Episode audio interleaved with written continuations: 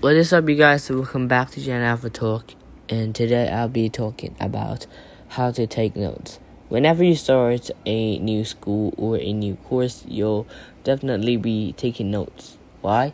Because if you don't uh, take this shortcut of taking notes, then you have to read through the entire textbook, and that's not really good. So heading off to college or high school is kind of like leveling up in a video game. Uh, in high school, the testing courses were smaller bosses that you could take down with low level equipment. Now that you're in college, you're going to need to upgrade some of those items you're taking with you if you want to succeed. This is a whole new adventure, my dudes. One of the tools you have at your disposal is your notes.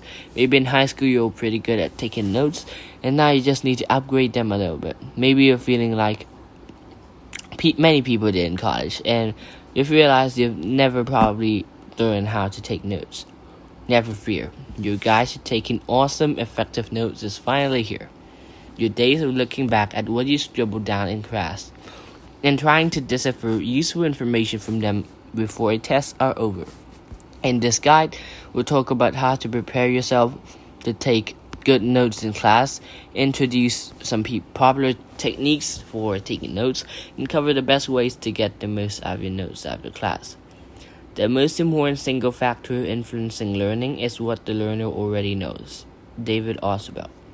Before you even think about heading to class, make sure that you've read, or at least skimmed, all pre assigned reading from your professor.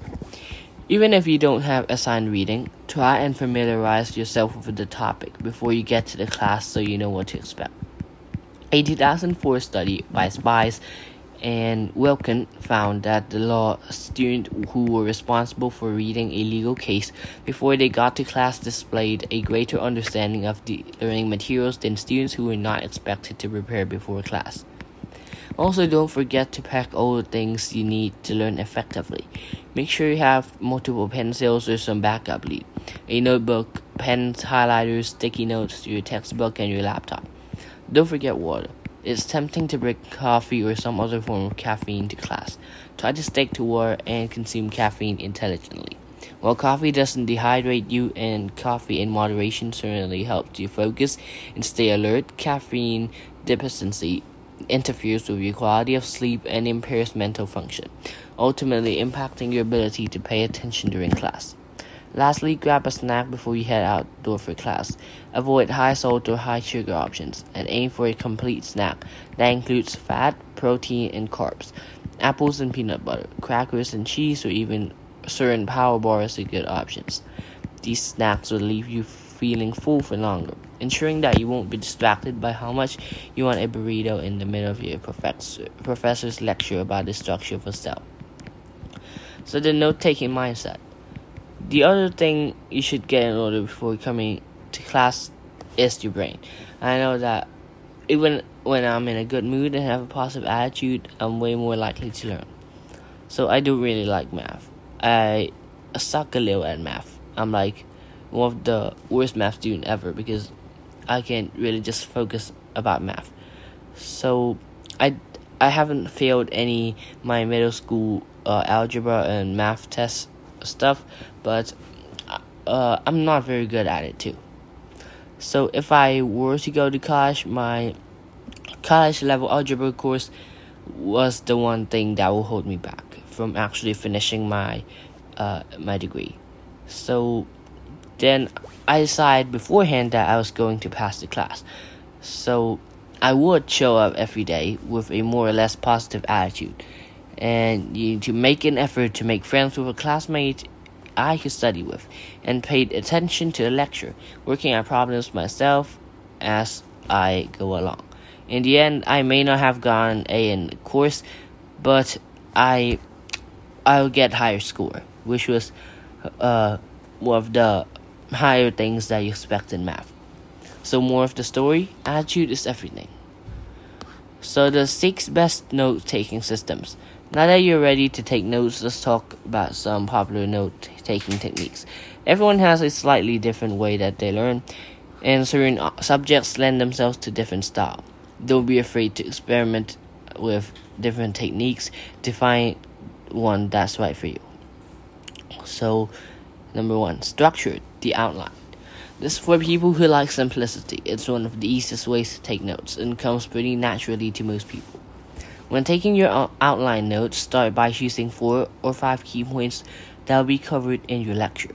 Beneath those points, write some more in depth sub points about each topic as the professor covers them. If you're taking outline notes by hand, be sure to leave enough space on each page so that you have plenty of room for all your sub points or you can take them onto a computer and simply rearrange or as you go in your text document. This is a great simple approach to take notes. It will help you follow along and pay attention during class, but it can be overwhelming to review these notes later. To aid in reviewing these kind of notes, try to read each main point and summarize it yourself without looking too much at your notes. Use your notes to test yourself on how much you really know rather than simply rereading them over and over. For review, the Cornell method. The Cornell method is a very good way uh, of dividing up your notes if you're looking to get the most out of your review time. In this method, you divide your paper into three sections notes, cues, and summary. Your notes section is for the notes you take during class. You can structure them however you like, but most people like to use the outline method.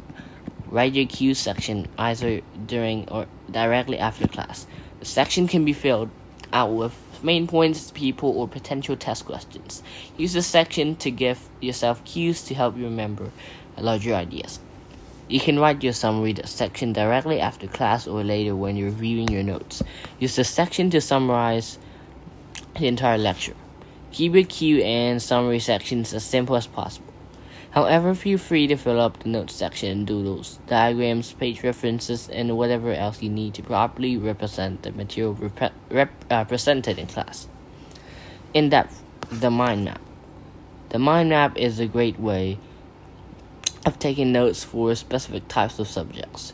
Class subjects like chemistry, history, and philosophy that have interlocking topics or complex abstract ideas are perfect for this method.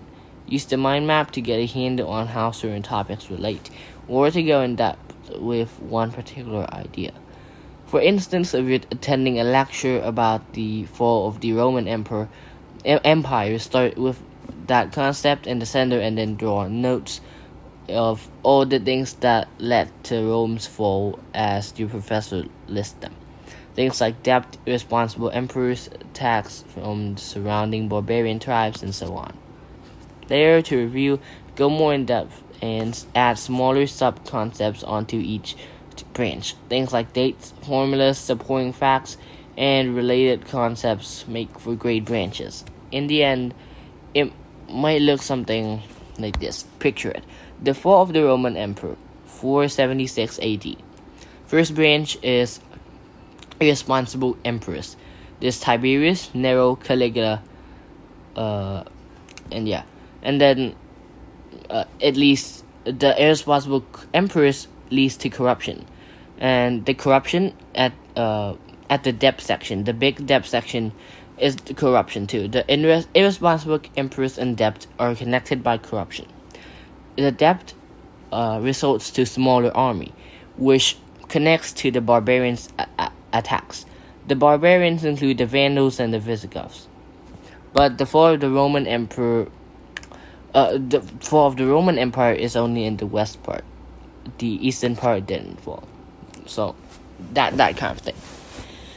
For holistic flow notes. This note taking method is great for students looking to maximize their active learning within the classroom and then minimize the review time later. The point flow notes is to treat yourself like a student you are and not a lecture transcribing machine. Jot down topics, draw arrows, make little doodles and diagram and graphs go crazy and engage with the material. Uh, try to actively learn essay writing. Perhaps you're in history class and your professor is talking about the Battle of Hastings, and you remember that happened in 1066, and that were the other things happening across the globe in 1066 too. Write those facts down and draw connections. The sky's the limit on this one. It's great for people who hate rules. Caution While this method is great for learning in the moment, it can be difficult to review flow notes later. If you're an auditory and visual learner and retain a lot of what you learn from your lectures, maybe that works fine for you. If not, try pairing your flow notes with the Cornell method to make them easier to review for tests. Easy. Writing on slides. Let's be honest, this note taking for lazy people, and there's nothing wrong with that. It's super effective and it's easy. If your professor is kind enough to provide you, if your professor is kind enough to provide you with the slides that they're using in their lectures, go ahead and download the files and print them out at the computer lab.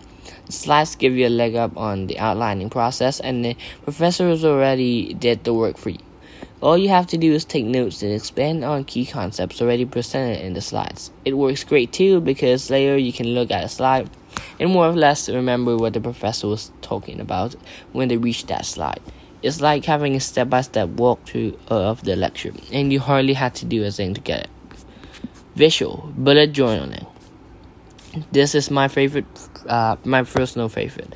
It's the note taking style I use the most often, both in and out of the classroom. If you're super super into aesthetics like the doodle or a particularly visual learner, this method might be the best for you. When you write in your bullet journal, you turn a blank page into a beautiful representation of your thought process.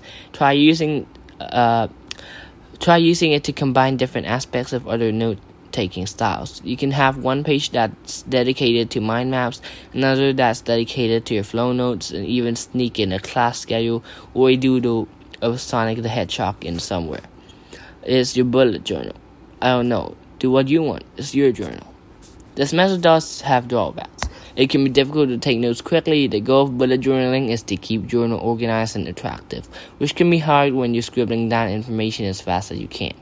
One way to combat this is to take notes during class in an outline or using for some other method, and then organize them later in your bullet journal as a form of review.